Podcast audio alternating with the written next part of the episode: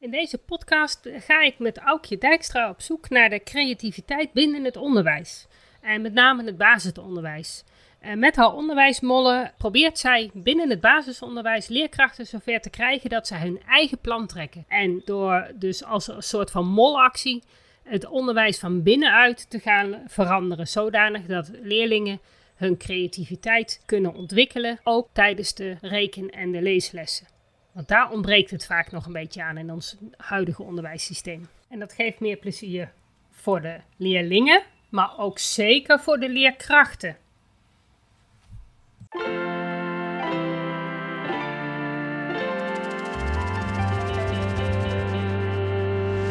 Welkom bij de Beelddenkers podcast. Ik ben Natasja Esmeijer van Beeldig Brein en de schrijfster van het boek Beelddenkers als kwartjes vallen. Ik neem jullie mee in de wereld van de beelddenkers. Beelddenkers zijn creatieve, intelligente en zorgzame mensen, maar ze hebben moeite met onze vluchtige, snelle maatschappij. Dat begint al op school en het werkt door in het werkende leven. Ik ga in gesprek met leerkrachten, ouders van beelddenkers en met de beelddenkers zelf natuurlijk.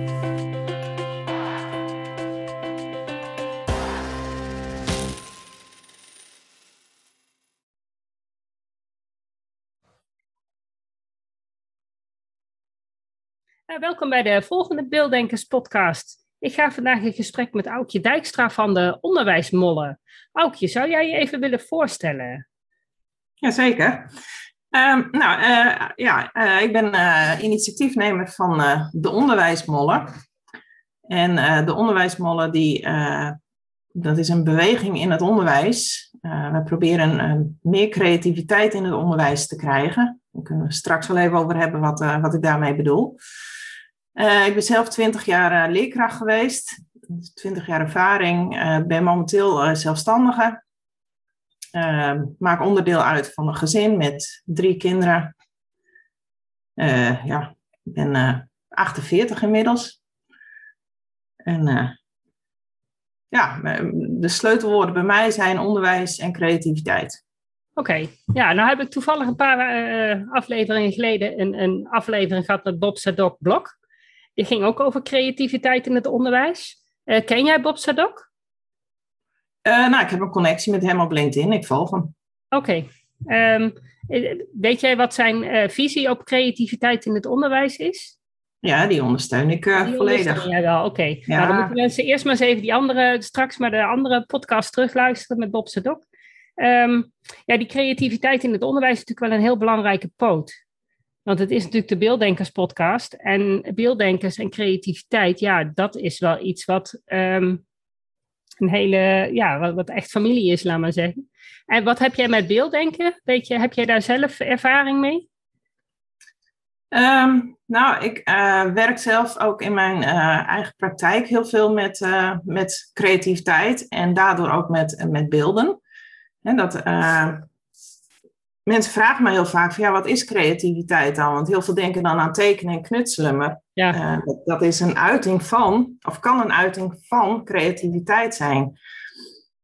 En uh, ik doe dus vaak een aanspraak op het uh, onbewuste of onderbewuste van mensen.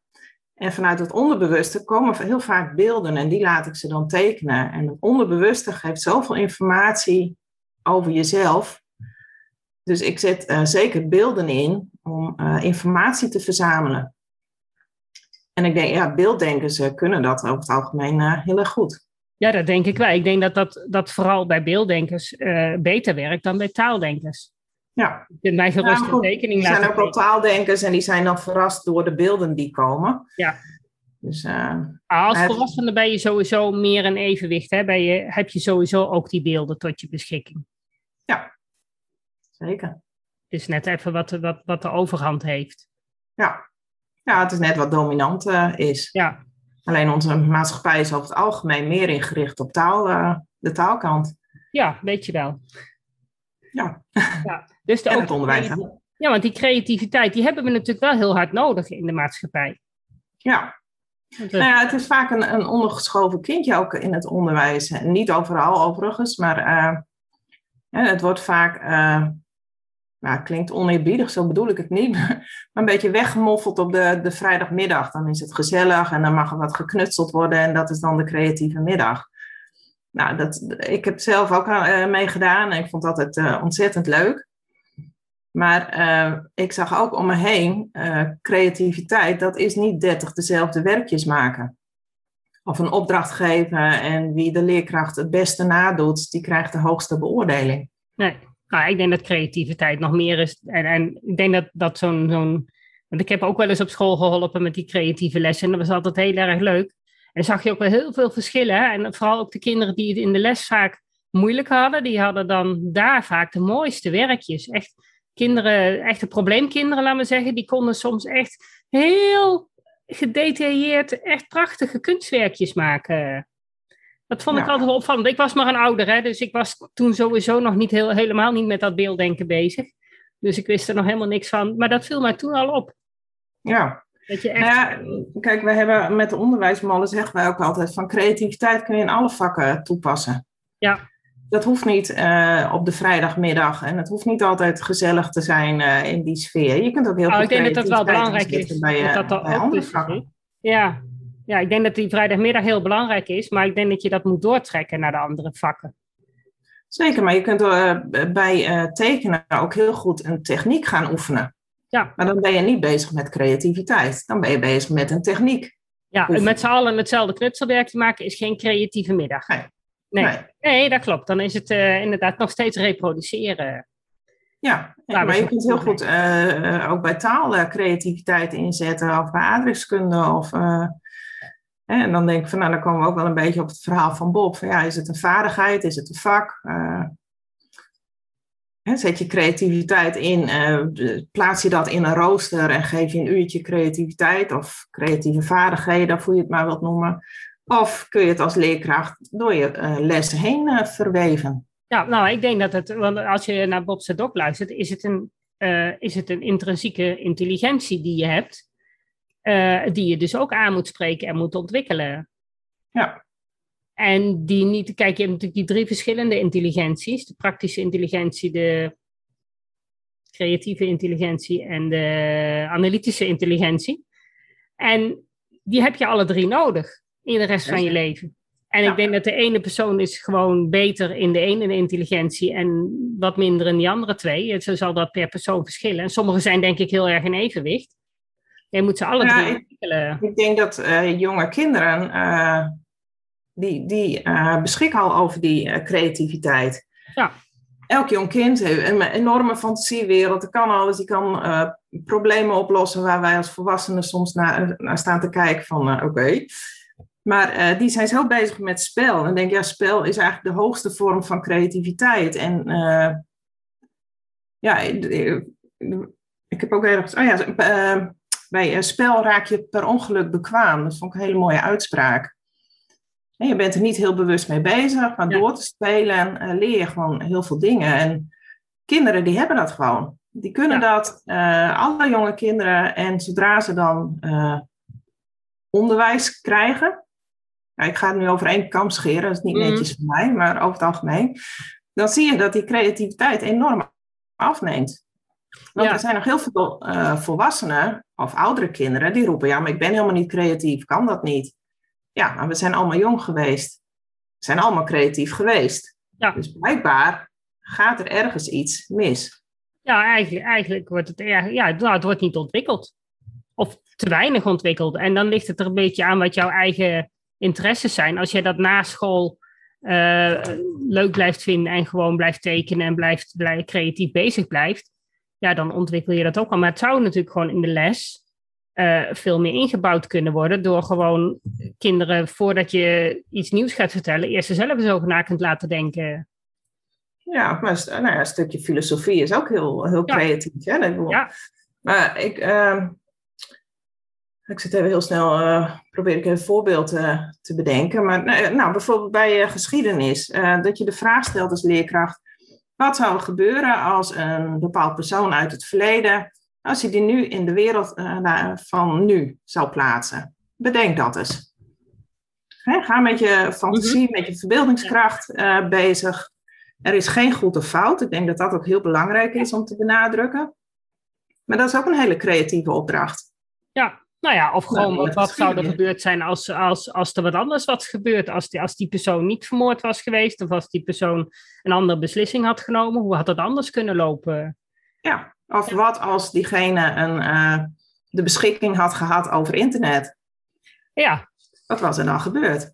Ja, nou, goed, dan heb je de hele, de hele tijd, uh, klopt dan niet meer natuurlijk.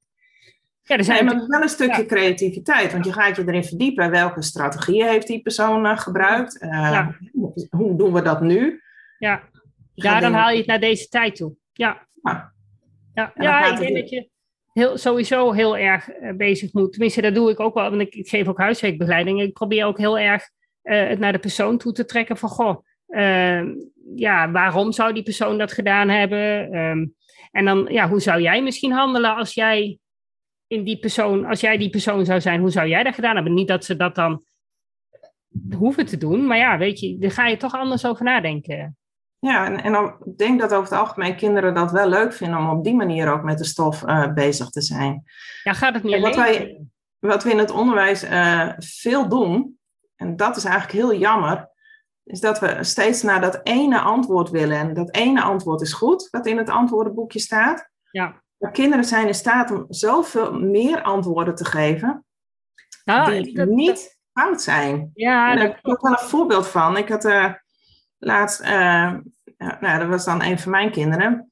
En die had op de iPad een oefening en die moest uh, antwoorden sorteren van de tafel van twee. Dus welke hoort wel in de tafel van twee, welke niet. Mhm. En hij had 22, nou, wordt niet in de tafel van 2, maar dat werd fout gerekend. Oh ja. Hij vroeg mij, waarom is dat fout? Nou ja, ik zei, 11 keer 2 is 22. Ja, zegt hij, maar de tafels gaan maar tot 10. Ja. Oké. En vervolgens plaatst hij uh, een poosje later het antwoord 5 wel in de tafel van 2. Nou, was ook weer fout natuurlijk. Maar ja, hij keek me echt aan van ik snap dit niet. Hij zei 5 hoort toch in de tafel van 2? Ik zei, nou, hoezo dan? Ja, hij zei 2,5 keer 2, dat is 5. Ja, ja, ja. ja. Kijk, ja joh, je hebt gewoon gelijk. Maar ja. zo'n iPad en ook mogelijk leerkrachten die zien, hé, hey, dit klopt niet, fout. Hij moet even oefenen met de tafel van 2, maar hij donders goed in de gaten hoe de tafel van 2 werkt. Ja, hij heeft jou gewoon jouw opmerking doorgetrokken van ja, maar dan kan ik alles in de tafel van 2 plaatsen. Nou ja, het, het gaat soms zo over de vraagstelling van... Uh, en, en wat ik dan zelf schrijnend vind, is dat we antwoorden fout rekenen die niet fout zijn. Ja, ja omdat we zelf niet je, hebt die, geen, uh, je moet eigenlijk op zoek naar de beredenering van waarom, hoe kom je tot dit antwoord? Ja, kijk, en dat is onmogelijk als jij een klas van 25, 30 kinderen hebt om elke kind bij elke fout te gaan bevragen. Ja, maar je kan wel een Aan de andere kant, als een kind uh, heel veel antwoorden in zijn hoofd heeft en telkens moet denken, ja, maar welke wil juf nou van mij horen, of meester, of wie dan ook maar, of papa of mama, daar kun je heel onzeker van worden. Ja. Omdat je weet uh, dat het antwoord voor jou best wel fout gerekend kan worden. En fout, ja, dat kan best pijn doen. Ja. Want fout betekent opnieuw doen, of uh, nog een keer oefenen, aan de instructietafel komen. En, en, dat vind ik heel jammer. En dan met die beoordelingen, ja, daarmee boren we creativiteit gewoon de grond weer in. Ja, ja en, en leert een kind zich te conformeren. Denk jij dat er een mogelijkheid zou zijn in het onderwijs dat jij als, als, als leerkracht dan op een gegeven moment één keer in de zoveel tijd met een leerling, uh, als je ziet dan, goh, er zitten wel erg veel fouten en hoe zit dat, dat je daar gewoon eens even gaat ondervragen van, nou ja, onderbouwen eens, hoe gaat dat nou in jouw hoofd? Is daar ruimte ja, Ik denk op het moment dat er gesignaleerd wordt dat er heel veel fouten zijn, dat dat wel gebeurt. Dat hoop ik althans wel. Hmm. Maar het gaat ook heel vaak om die kleine stukjes tussendoor. Ik bedoel, het voorbeeld wat ik net gaf, ja, twee fouten in de tafel van twee is niet rampzalig. Maar het gaat erom het gevoel wat hij hierbij kreeg van, ja, maar ik, nu snap ik het helemaal niet meer. Nee, en hij zei letterlijk, wat willen ze nu van mij? Ja. Ik denk, daar zit zoveel in die vraag. Wat willen ze van mij? Dus ik moet jou geven wat jij van mij vraagt. Ja. En tuurlijk, daar zit een stuk, uh, dat, dat kun je ook niet verbannen uit het onderwijs. En dat is ook helemaal niet de bedoeling. Want sommige dingen uh, vragen gewoon om één antwoord. Ja.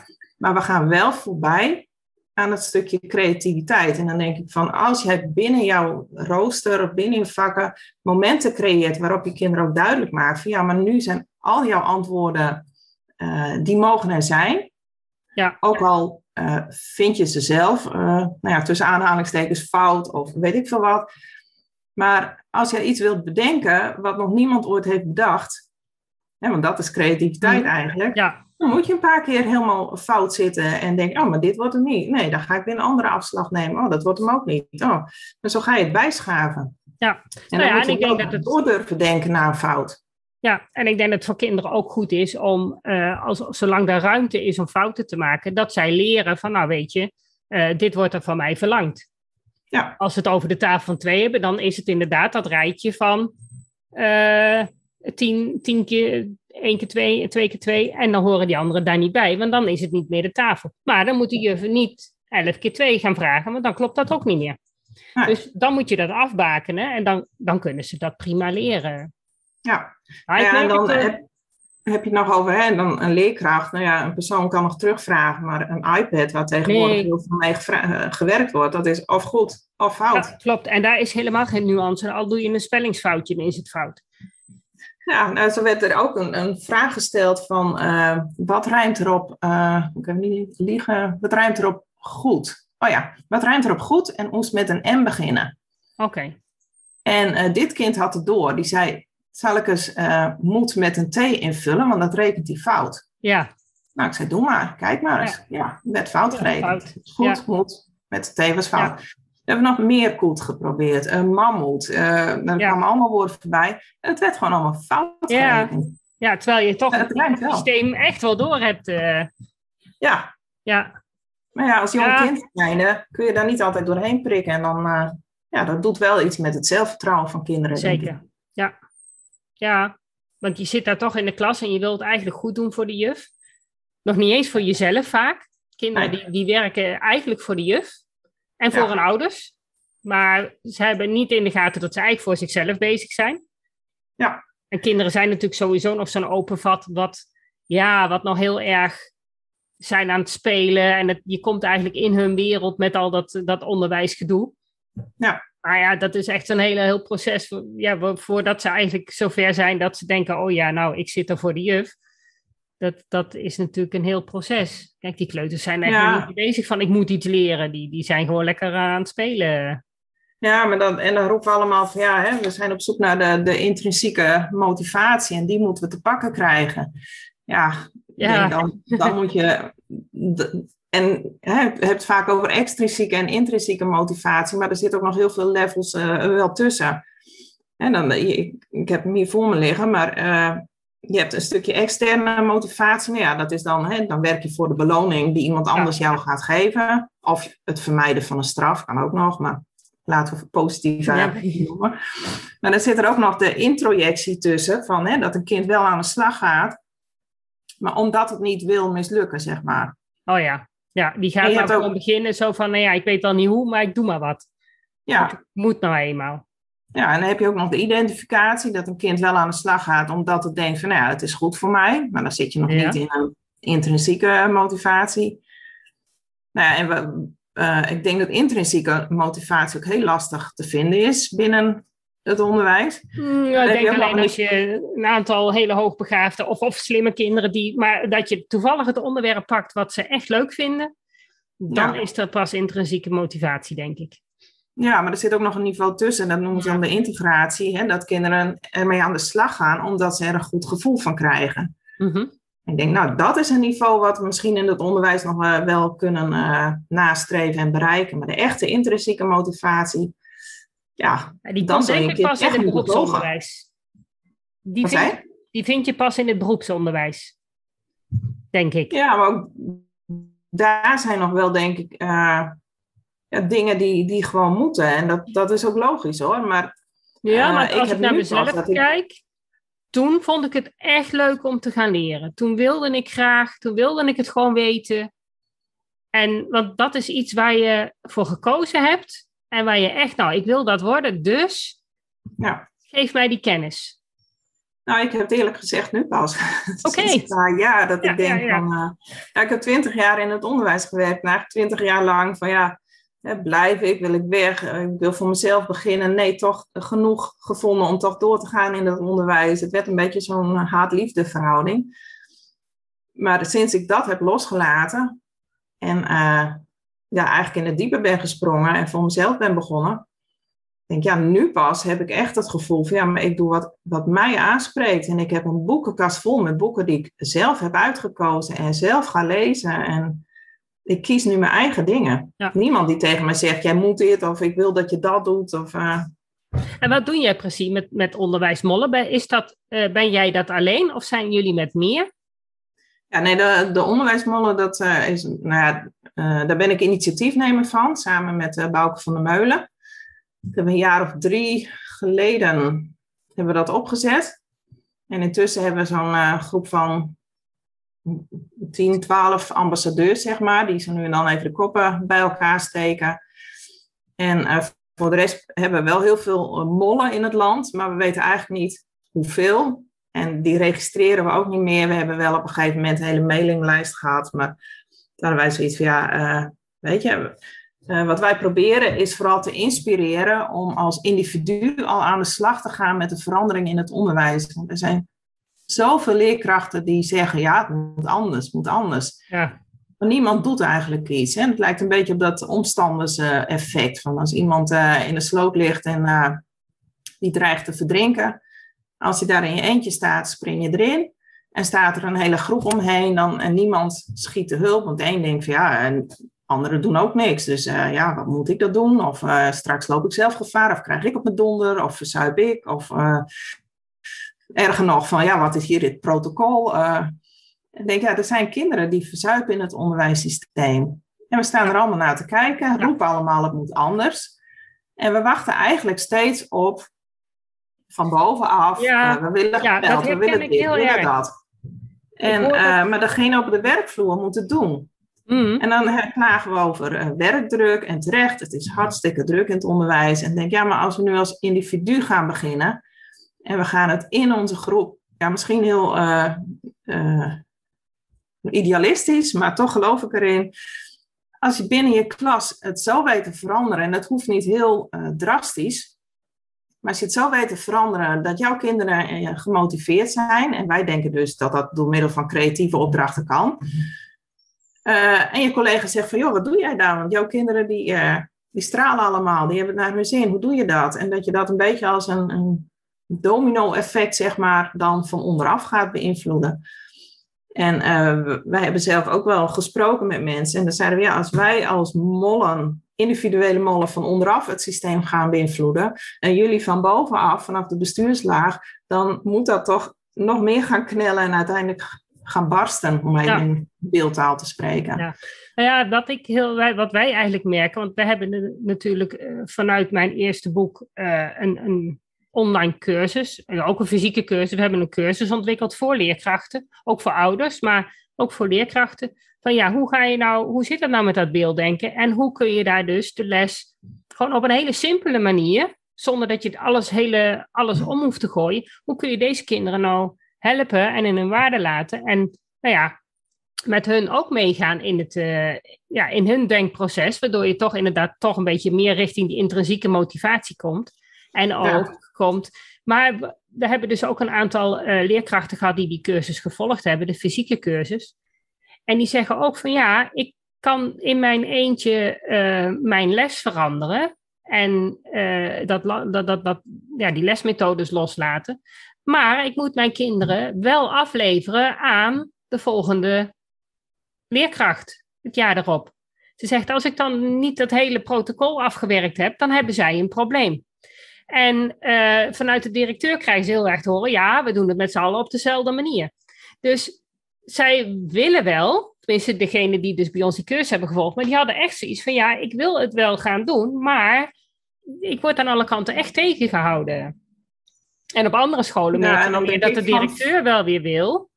Maar dat de leerkrachten dan zoiets hebben, ja, dat beelddenken heb ik wel van gehoord, maar hoe het precies zit, weet ik eigenlijk niet. En ook niet echt erin willen duiken.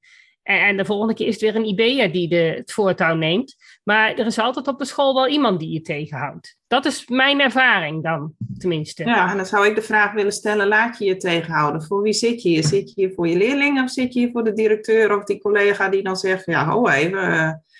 En ik zeg niet dat je de, de, uh, de methode volledig moet loslaten, want dat is vaak een nee. houvast voor uh, leerkrachten. Maar je kunt hem ook anders inzetten, want... Uh, je kunt uh, zeggen, stel ik moet invallen, dan kan ik uh, de, uh, naar een docent toe lopen en zeggen, goh, wat moet, wat moet ik morgen doen? En dan staat er keurig in de methode beschreven, dat en dat en dat moet ik doen. Hartstikke veilig, want uiteindelijk kom ik daar waar ik als leerkracht aan heb moeten voldoen. Dus ik heb al mijn lessen ja. gegeven, wat die kinderen hebben opgestoken. Nou, hopelijk nou, alles. Ja, nee, ja. Nou, dat is de vraag dus even. Maar je kunt de vraag ook andersom eh, stellen. Niet zeggen van wat moet ik doen, maar wat moet ik ze morgen leren? En dan ga je kijken naar de doelen. Moet je dan precies die les volgen of kun je zeggen, hé, hey, maar dit is het doel? Nou, en dan het liefst ook nog een doel op, op langere termijn, dus niet het, ja. het dagdoel. Maar echt van, nou, wat moet er zo over zes weken kunnen? Hoe kan ik dat nou gaan bereiken? En hoe kun je het de kinderen ook vragen? Ik wil zeker oudere kinderen kun je denk ik wel vragen, joh, over zes weken wil ik graag dat je me dat en dat laat zien. Denk je dat aan te kunnen? Hoe, hoe zou je dat aan mij willen laten zien? Ja, en dat is nou precies wat wij inderdaad met onze cursus bepleiten. Nou, kijk eens aan. Ja, dus we zitten al helemaal op dezelfde lijn. Nou ja, en, en als je dat stukje creativiteit erin weet te brengen, uh, dan laten kinderen heel veel van zichzelf zien. Want voor creativiteit heb je een bepaalde rust en ontspanning nodig.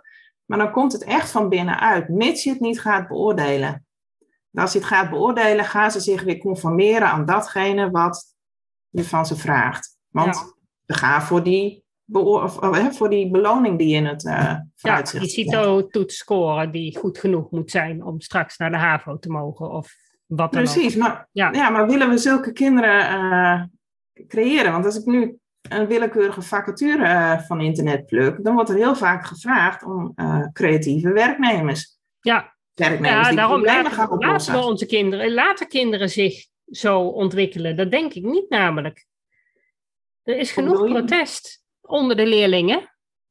Met uh, 15.000 thuiszitters en uh, kinderen ja. die uitvallen. Ik bedoel, kinderen laten zich niet dwingen in dat systeem. Nou, een aantal wel. Ja, een, een aantal wel. Valt, valt uit en dat uh, ja. kan heel schrijnend zijn, ja. ja. ja. Dus uh, ja, wat dat betreft is daar denk ik op, op korte termijn op, vrij simpele wijze wel heel veel te winnen. Alleen dan moet ergens moet er iets gebeuren waardoor mensen inderdaad in de gaten hebben van ja, weet je, zo kan het wel gaan werken. Nou, ik, ik vraag uh, me wel eens af en dan denk ik van hè, als uh, leerkracht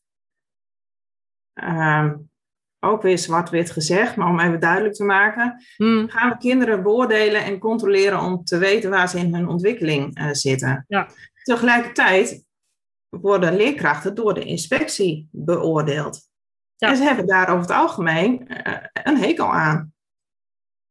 Ja, en ze willen ook graag. Die willen ook hun eigen dingen en, kunnen doen. Ja, die willen als leerkracht worden. Ja. Heel veel leerkrachten, uh, denk ik, hebben, hebben ook wel behoefte aan meer vrijheid binnen hun ja. rooster. Dan denk ik, ja, maar we werken steeds die kant naar de inspectie op. En de vraag is of de inspectie dat echt wil. Maar wij als uh, leerkrachten zijn dan bang voor de, uh, de, de, beoordeling van de inspectie. En als je het een trapje lager plaatst, denk ik, ja, maar maken we kinderen ook bang voor de beoordeling van de leerkracht? Ja. En willen we dat? En kunnen we het ook de, daaraan gaan schudden? Ja. ja, nee, dat klopt. Het, het staat op alle fronten. Want nou ja, bij mijn, mijn dochter liep ook al niet altijd alles vanzelf in het onderwijs. Dus we hebben ook met uh, heel veel mensen om tafel gezeten. En op een gegeven moment had school echt zoiets, die, die, die kon pas een stap nemen op het moment dat ze inderdaad toestemming hadden van en de leerplichtambtenaar en de schoolinspectie. Nou, gelukkig zaten die er bij het gesprek bij. Oh, en er moest ook nog een schoolarts. Die moest ook nog wel echt uh, ondertekenen van het is echt wel nodig. En dan denk ik van ja, als er dus op zoveel punten op een school gelet wordt. Van doe je het wel goed met deze ene leerling? Ze hebben heel weinig speelruimte wat dat betreft. Ja, omdat, maar ik zeg altijd: een systeem uh, Dat is geen levend iets. Nee. Het systeem wordt in stand gehouden door de mensen die binnen dat systeem uh, functioneren. Mensen van buitenaf kunnen dat ook niet veranderen. Het zijn de mensen binnen het systeem die dat zullen moeten veranderen. Ja. En wat je nu ziet inderdaad is van ja, uh, scholen hebben een opdracht en daar willen ze aan voldoen, want anders krijgen zij geen geld. Nou, dan zit je weer met de extrinsieke motivatie, dat stukje. Ja. ja. En wat je nu ziet is uh, in bepaalde gevallen dat uiteindelijk de leerling dan maar de uh, vrijstelling van leerplicht krijgt. En daar heb ik ook al voorgesteld van, kan het ook zo zijn dat niet de leerling de vrijstelling krijgt, maar de school de vrijstelling? Dat ze zegt van oké, deze leerling mag wel uh, binnen het onderwijs blijven functioneren. Alleen, wij worden er niet op afgerekend in onze statistieken. Ja. Ja, zodat die wat meer tijd krijgt. Of nee, dat, dat, dat denk ik, dat zijn echt van die. Terwijl de, de wet eigenlijk helemaal niet zo strikt is, daar zit heel veel ruimte voor eigen interpretatie. Alleen de, die ruimte wordt niet makkelijk genomen. Omdat er altijd wel weer ergens een instantie is die daar, ja, je daarop afrekent. En dat is heel lastig. Het blijft mensenwerk. En uh, mensen zijn over het algemeen toch heel erg van uh, ja, de ander niet vertrouwen van doen ze het wel, maken ze, maken ze er geen misbruik van. En ik denk dat er ook best wel misbruik van gemaakt wordt. Denk ik. En, ja. Maar mensen zijn daar heel huiverig voor. Dus er zijn zoveel lagen waardoor het elkaar steeds blijft controleren. Nou ja, je noemt het woord afrekenen en dat vindt niemand leuk. Nee. nee. Maar dat vinden kinderen ook niet leuk dat ze worden afgerekend op hun fouten. Dat vindt, dat vindt niemand leuk. Wat ik zou zeggen is van, hè, je ziet nu ook weer, uh, tenminste dat zie ik op social media heel veel, dan uh, komt uh, de minister weer met een plan van, oh rekenen of lezen en schrijven, dat niveau moet omhoog. En er wordt weer een plan gemaakt, er wordt weer van bovenaf neergelegd. En wat ik proef in de reacties is dat dat heel veel wringt met de mensen in het werkveld. Die hebben zoiets van, ja, laat het ons zelf doen, La, geef ons dat vertrouwen en wij kunnen dat wel. Ja. Maar dan denk ik, ja, dat is eigenlijk uh, precies hetzelfde wat we ook weer naar de leerlingen toe doen. Van, ja, de, de prestaties moeten omhoog. Oh, er is iemand die valt uit, die scoort ondergemiddeld, die moeten we weer helpen. Ik denk, ja, zo creëren we steeds weer opnieuw een generatie die dit in stand houdt. Ja, ja, en ik denk dat er ook gewoon, nou ja, weet je, ik ben, dit is de Beelddenkers podcast.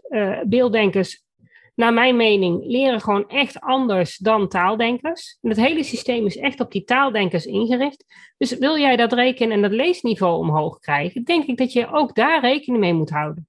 En niet alleen met die beelddenkers, maar ook dat die taaldenkers, die, dat, dat strakke lesmethodesysteem, dat is blijkbaar dus niet voldoende om deze kinderen dus te leren. En ik vermoed dat dat inderdaad met die intrinsieke motivatie te maken heeft, met die creativiteit die mist. Ja. Nou ja, ik, ik hoor ook op het nieuws van dat er dan nog, eh, nog tien weken achterstand zou zijn gesignaleerd uh, na de coronaperiode. Dat dan, daar lig ik echt niet wakker van. Dan denk ik van ja, hallo, over Ik heb er een heel artikel over geschreven. Weet je, uh, kinderen die leren gewoon supersnel. En die kunnen dat zo inhalen. Alleen ze hebben die boekjes niet uit. Dus ze hebben die boekjes, ze lopen ze tien weken achter. Ja, dat is jammer dan dan moet je dat als leerkracht gewoon maar even inlopen. Ik bedoel, die boekjes, het is echt geen.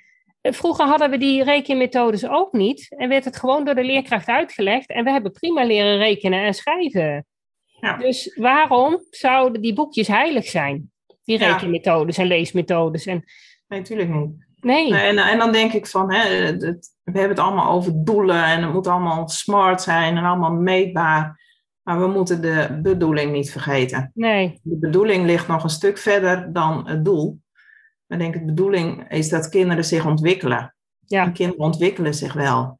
En het is allemaal prachtig, van dan uh, zeggen ze van uh, hey, je moet jezelf zijn en alle talenten benutten en alles.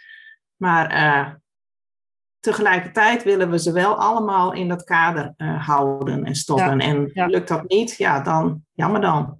Ja, dan uh, zijn ze handelingsonbekwaam en dan uh, word je afgevoerd naar SAM-onderwijs of zo. Nou ja, dat even kort door de bocht, ja. Ja, dat is heel kort door de bocht. Nee, maar ik weet dat, dat, dat, dat, dat het onderwijs echt ongelooflijk zijn best doet. Ja. De, de individuele leerkracht wil echt, die, die, die staat er voor de klas ook echt niet omdat hij die leerlingen niet wil helpen of wat dan ook. Alleen heeft gewoon niet de tools. En we, we hebben bijvoorbeeld twee, uh, twee studenten van ons, die zijn dus nu met een afstudeeropdracht bezig. En uh, krijgen, lopen daar dus ook al tegen heel veel dingen aan dat zij tegengehouden worden in hun creativiteit. Maar komen op de PABO ook niet verder. Want zij hebben, zijn dus met een onderzoek bezig onder PABO-studenten. Of zij dus de kennis van het beelddenkende brein zouden willen hebben. En die leerlingen die geven aan, dat zouden we heel graag gewoon in het eerste jaar in het curriculum ingevoegd willen hebben. Zodat wij die kennis hebben voordat wij voor de klas staan. En het dan kunnen toetsen en kunnen herkennen en daar wat mee kunnen. Maar de PABO zelf, die willen dat niet. Dus daar word, loop je toch weer vast op het feit dat, en ik heb ook wel, want toen ik mijn boek had geschreven, was het natuurlijk uiterst naïef. Dus ik de Pabo een, een mail geschreven van, goh, weet je, uh, dat beelddenken, daar, daar moet wat mee. En uh, kunnen jullie daar wat mee? Nou ja, nee, dat wisten ze wel. En ik kreeg echt letterlijk een, een, mail terug van, nee, dat doen we zelf wel. En dan heb ik zoiets van, ja, doe het dan. Ik vind niet erg als je het zelf wil doen, maar doe het dan. Maar dat gebeurt niet. En dat is gewoon zo jammer. Ja, en... Nou, ik, ik heb ook wel een uh, paar stagiaires mogen begeleiden. En dan dacht ik ook altijd van ja, hartstikke leuk. Zo'n zo'n formulier waar je hele les staat uitgeschreven en je hebt er goed over nagedacht. Maar de allerbelangrijkste vraag vond ik steeds: had jij vandaag bij jezelf in de klas willen zitten? En waarom wel of waarom niet? En het antwoord kan ook best een keer nee zijn. We ja. zijn mensen. Maar analyseer dan waarom je niet bij jezelf in de klas had willen zitten. En dat vond ik eigenlijk wel een hele, hele mooie vraag. Er, kwamen wel mooie gesprekken uit elke keer. Ja, ja dat lijkt mij ook. Waar gaat het om? Ja. Dan zit je op een stukje relatie. Ja, ja en wat, wat natuurlijk ook nog uh, jammer is. Kijk, ik ben natuurlijk heel erg aan het analyseren gegaan hoe dat nou precies zit met dat leerproces van, van, van beelddenker en de taaldenker. Gewoon ook omdat mijn klantjes zelf mij dat inzicht hebben gegeven. En ook gewoon verwoord hebben van ja, ik loop gewoon altijd achter de klas aan. Dus ik ben daarmee daar eens in gaan verdiepen. En het komt er gewoon uit dat, dat in groep drie, er wordt gewoon helemaal van die kinderen wordt niet uitgelegd wat dat getalsysteem is. Dus zodra een kind bij mij komt in de begeleiding, is het eerste wat ik doe van, nou, leg ik dat getalsysteem uit. En je ziet gelijk die rust terugkomen van, hé, hey, zo zit dat. Bij leerkrachten krijg je dat dus ook niet op de PABO. Tenminste, heb jij dat gehad op de PABO? Hoe het getalsysteem in elkaar steekt?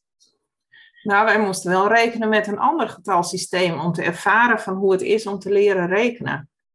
Dus wij werkten niet met een tientallig stelsel, maar met mhm. een achttallig stelsel. Ja. Oké. Okay, nou, nou, dat je... achttallig stelsel, nou ja, dan, hè, dan, dan het uh, optellen en aftrekken, dat lukt dan nog wel. Nee, dan ga je ook vermenigvuldigen en delen. Nou, dan heb je dus inderdaad even, nou ja, het honderdveld, maar dan in van het achttallig stelsel, heb je dan wel nodig om, uh, om daar inzicht in te krijgen. Ja. Maar kregen jullie wel inzicht in het tientallig stelsel? Kun jij mij bijvoorbeeld vertellen wat cijfers en getallen zijn? Ja, dat kan ik wel, maar dat, heb ik niet op de PABO geleerd. Nee, ja, maar kijk, dat, dat is namelijk de allereerste vraag die ik aan een leerling stel. Van, goh, ja, maar wat, wat, wat zijn nou cijfers en wat zijn getallen? Wat zijn getallen eigenlijk? Want die link, die leggen beelddenkers niet. En daar gaat het dus al fout. En als leerkracht sta je dus al met 2-0 achter als jij niet zelf weet hoe dat getalsysteem in elkaar steekt. Nou. En dat vind ik ook een groot gemis. Ja. Want het is namelijk super simpel. Alleen, zolang een leerkracht het zelf niet weet, en er zullen best leerkrachten zijn die het van zichzelf wel weten. Ja. Maar dat is wel iets wat beelddenkers in groep 3, zeker in groep 3, omdat ze dan echt alleen nog maar met dat beelddenkbrein kunnen werken. En ze dus heel erg juist in dat gigantische bottom-up taaldenksysteem moeten functioneren. Want ja, groep 3 en groep 4 is echt de basis. En die wordt echt stapje voor stapje aangeleerd. Daar kan een, een beelddenkbrein kan er helemaal niks mee. Nee. En als ze wat meer intelligentie hebben, dan figureren ze het zelf wel uit. Maar vaak komen ze er ook niet helemaal uit, omdat ze juist mm, vaak verkeerde gevolgtrekkingen maken. En dus uiteindelijk wel kunnen rekenen, maar eigenlijk nog niet in de gaten hebben wat ze aan het doen zijn. Nou, als je in groep 3 een paar keer je kan daar zelfs bij hele intelligente kinderen op de kleuterschool al mee beginnen, dat getalsysteem uitlegt, dan is het allemaal een stuk simpeler. En dan hebben ze een haakje waar ze al die informatie in op kunnen hangen. En dan weet ik zeker dat Dennis Wiersma zijn miljoenen in groep 3 moet stoppen en in de PABO. Ja. En ik denk dat hij dan heel veel meer bereikt. Ja. Alleen hij wil nog niet naar mij luisteren. Nee, ik heb hem al uitgenodigd, want hij vroeg allemaal mensen om mee te gaan wandelen, maar hij heeft nog niet op mijn uitnodiging gereageerd. Ja. Ja, gemeen hè? Ja, jammer. Ja. Nou, hij heeft het heel druk, denk ik. Hij heeft het druk, ja, dat kan wel. Maar als hij met andere mensen gaat wandelen, kan hij met mij ook gaan wandelen. Ik heb wel de oplossing voor hem. Ja. Het zal niet zo simpel zijn als dat ik dat voor ogen heb, hoor. Dat, dat geef ik gelijk toe. En um, ik ben geen leerkracht. Mijn, mijn collega trouwens wel. Dus ik, wat dat betreft kan ik aan haar wel heel veel dingen toetsen. En ook heel veel mensen, nou ja, zoals jij, maar ook anderen die ik gesproken heb. Ik weet inmiddels wel een beetje hoe het er op de Pabo aan toe gaat. Wat er wel en wat er niet in het lesprogramma zit. Ja. Dus, uh, dat scheelt. Maar ja. Nou ja, als ik naga hoe ik zelf van de Pabo afkwam en hoe ik er na twintig jaar voor stond, dan denk ik, ja, ik had er toch wel een heel ander beeld bij. Ja. Maar ik, denk... ik kan me ook voorstellen dat je als leerkracht, als je net van de Pabo komt, ook nog niet alles hoeft te weten. Nee, tuurlijk niet. Nee, maar goed, dan leren. Op de, op de Pabo werd tegen ons wel heel duidelijk gezegd, ja, dan heb je het over 25 jaar geleden, mm. maar word geen slaaf van de methode. Oh ja. Maar uiteindelijk, als ik om me heen keek, en ik heb er zelf ook aan meegedaan hoor, ik zal ook niet, uh, ik ben ook niet onschuldig daarin. Maar je wordt erin meegenomen en meegesleurd en je ziet het in je stages en je begint te werken met een ervaren collega en die doet het, dus doe jij dat ook. Ja. En zo voel je gewoon die hele vrijheid die, je, die ik graag had gewild, laat ik het mm. even bij mezelf houden, ja. voelde ik gewoon uit mijn handen glippen. En is dat dan ook... Ik ben heel lang ook niet bewust van geweest, maar op een gegeven moment, ja. En, en vrijdagmiddag kon ik mijn ei dan wel kwijt. Want dan was het iets meer wat ik zelf mocht bedenken. En dan zag ik dat ook terug bij de kinderen, dat die het uh, nou, over het algemeen ook meer naar de zin hadden. Maar ja, ik denk, ik was zelf ook uh, leuker. Ja, ja dan, dan, ik denk dat je ook als leerkracht, als jij je voor je, ja, lekker in je vel zit, straal je dat toch uit. Ja. Dus dan, en had, had, had dat geholpen, zou dat helpen, denk je, aan het. Want bedoel, we hebben een lerarentekort. Als er meer vrijheid zou komen voor een leerkracht om zijn lessen zelf in te vullen, denk je dat er meer leerkrachten zouden, zouden blijven of zouden komen?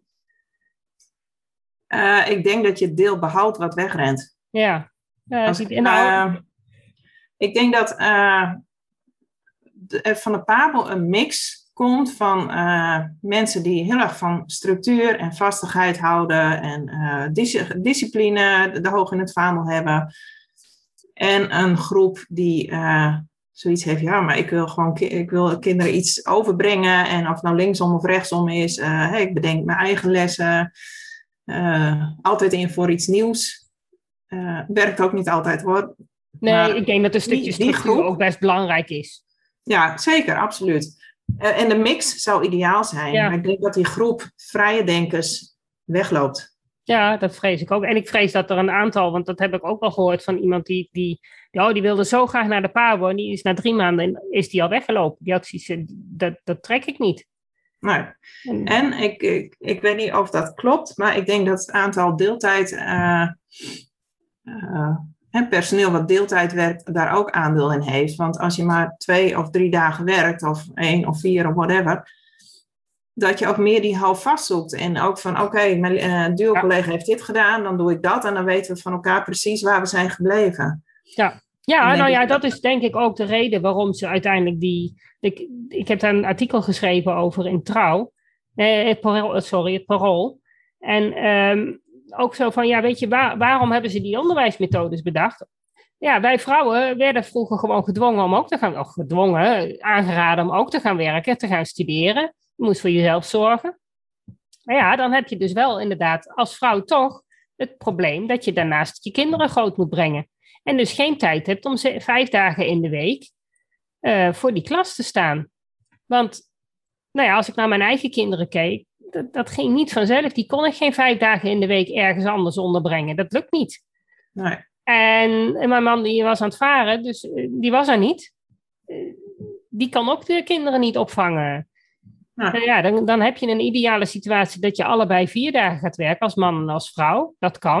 Nou ja, heb je toch nog steeds die ene dag over. En heb je toch nog steeds drie dagen opvang nodig. Dus ja, ja dan moeten je kinderen wel aankunnen. Niet elk kind kun je zomaar naar de opvang brengen. Nou, en wil je dat? En, en, volgens mij erkent het onderwijs de meeste deeltijders. Dat denk ik wel. Ja, volgens mij is daar uitgevonden. Ja. Ja.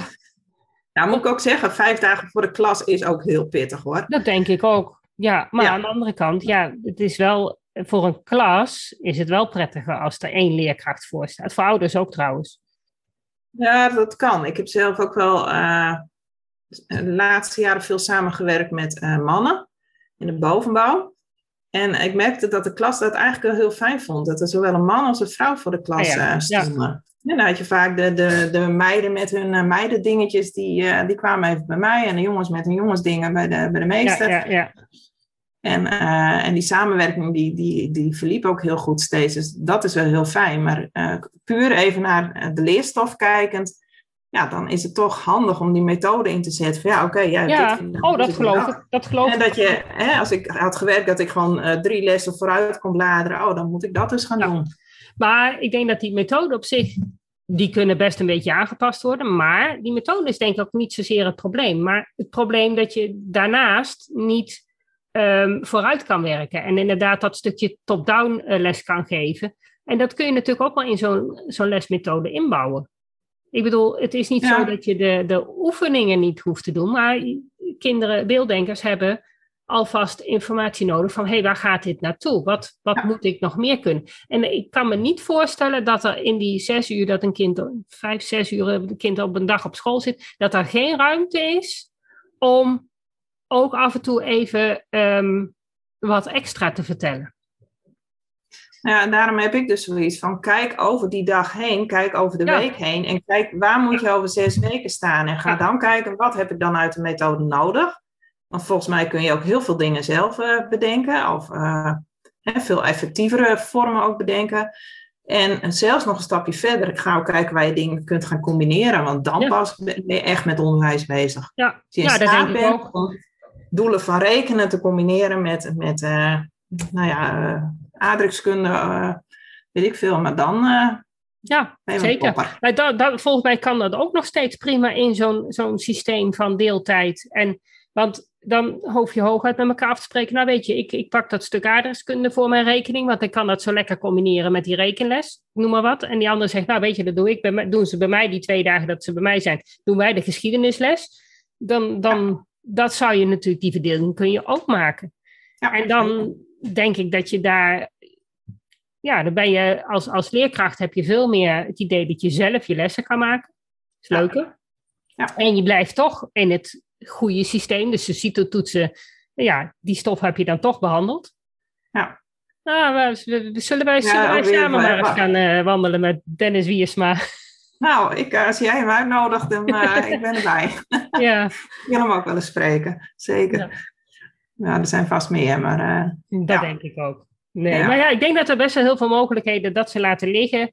Um, met, met alleen maar op dat, dat, dat, die rekenmethodes en, en, en, leesmethodes. Ik denk met lezen zal het iets minder strikt zijn. Um, ja, ik, heb meer, ik ben meer een rekenjuf wat dat betreft. Ja. Uh, lezen is ook niet mijn ding. Maar ja, ik heb meer zoiets. Kijk, beelddenkers lezen sowieso op een hele andere manier. Ja. Dus uh, ja, die hebben sowieso al niet zo heel veel aan die leesmethodes. En, en voor, voor beelddenkers is vooral dat begrijpend lezen veel belangrijker in eerste instantie. Dan dat ze het precies leren goed op te schrijven. Dat komt later wel. Het zou mooi zijn als uh, ja, de omgeving van een beelddenker. Hè, dat die mensen ook eens een dag beelddenker zouden kunnen zijn. En gewoon eens kunnen ervaren wat het is om dan deel te nemen aan de maatschappij. Of, je hebt het ook wel met uh, van, van autisme, schijnt ook zo'n uh, circuit te zijn.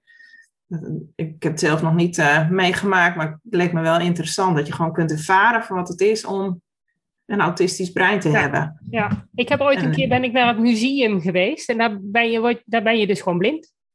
Nou ja, ja. Dat en dan loop je dus in een, in, in een pikdonkere, echt hebben ze het zo donker gemaakt, zie je echt niks. Dus je krijgt geen blinddoek voor me. Je ziet gewoon echt helemaal niks. Nee. En dat is best een hele aparte ervaring. Ja. Ja, nou ja, is het als beelddenken natuurlijk. En dat is het probleem. Kinderen weten van zichzelf niet dat zij anders denken. Klopt. Maar het is, je merkt wel dat leerkrachten er wel steeds meer op gefocust zijn. De, de, de, ik krijg nu ook al wel berichtjes van mensen, ja, de leerkracht denkt dat hij anders denkt. Nu is alleen de volgende stap nog van dat de leerkracht dan ook weet van wat het inhoudt. En hoe hij die leerlingen, want het zijn er altijd meer in de klas natuurlijk, ook kan voorzien van de juiste informatie. Ja, en leerkrachten zijn gewoon generalisten, dat zijn geen specialisten. Nou, dat hoef je ook niet te verwachten. Ik bedoel, zij moeten kunnen signaleren van, hé, hey, dit kind uh, denkt anders of mm. handelt anders. Of, uh, ja, maar een leerkracht is in de klas om alle leerlingen het lezen en het rekenen bij te brengen. En Jazeker, maar ik kan er niet van uitgaan dat alle leerlingen dat op dezelfde manier doen. Ja, maar op het moment dat je... Je kunt moeilijk uh, als leerkracht ben je geen specialist in dyslexie, ben je geen specialist in autisme, ADHD. Dus dan moet je de, de, kennis van buiten halen. Ja. Iemand die wel specialist is. Ja, maar ik denk dat je met beelddenken, dat is geen stoornis. Nee, dat is echt een hele andere manier van leren. En dat leren, daar zijn ze wel specialist in. Ja. Dus ik denk dat die, die, die, die leerkracht wel in dat, dat beelddenken ook dat stukje specialisme ook moet gaan krijgen. En inderdaad, een stukje autisme of ADHD. Het is handig als ze daar een beetje kennis van hebben. Dat ze weten van, ja, dat, dat kan ik ongeveer verwachten. Maar ja. hoeven daar natuurlijk niet, ze hoeven geen autismebegeleiding te geven. Nee. Hooguit rekening houden met. Maar ik denk dat beelddenken uiteindelijk tot het specialisme van de leerkracht moet gaan behoren. Want het gaat over het leren. Net als uh, hoogbegaafdheid. Het gaat ook ja, over maar dat, is ook, dat gaat ook over het beelddenken. Want wat is er anders aan een hoogbegaafd kind? Dat hij een beelddenker is. En dus anders met de stof omgaat. Alleen daar zit nog dat stukje hele hoge intelligentie bij, waardoor hij nog veel meer nodig heeft. Maar zijn in jouw ogen dan hoogbegaafden allemaal uh, beelddenkers? Ja. Ja? Ja, want je kunt ook hoge intelligente kinderen hebben. En dat zijn de taaldenkers. Die gaan gewoon heel snel door de stof heen. Maar de hoogbegaafde kinderen, dat zijn de beelddenkers. Alleen de beelddenkers het analytische vermogen van hoogbegaafden? Omdat het uh, hoogbegaafde brein, dus een heel snel ontwikkelend brein, dus al heel snel ook um, de toegang heeft tot de linker hersenhelft. En dus ook al dat analytische stuk kan gebruiken. Die, die, die, die hele hersenen zijn, die hele buitenste schors van de hersenen van een hoogbegaafd brein is dikker. Waarschijnlijk ook bij de hoge intelligente kinderen, neem ik aan. Um, en die, kunnen op veel meer lagen kunnen ze met elkaar communiceren, die verschillende breingebieden. En dat gaat allemaal veel sneller. Dus dat analytische, dat is ook veel sneller. Die, ze noemen het ook vaak kinderen met een ontwikkelingsvoorsprong. De hersenen ontwikkelen gewoon veel sneller.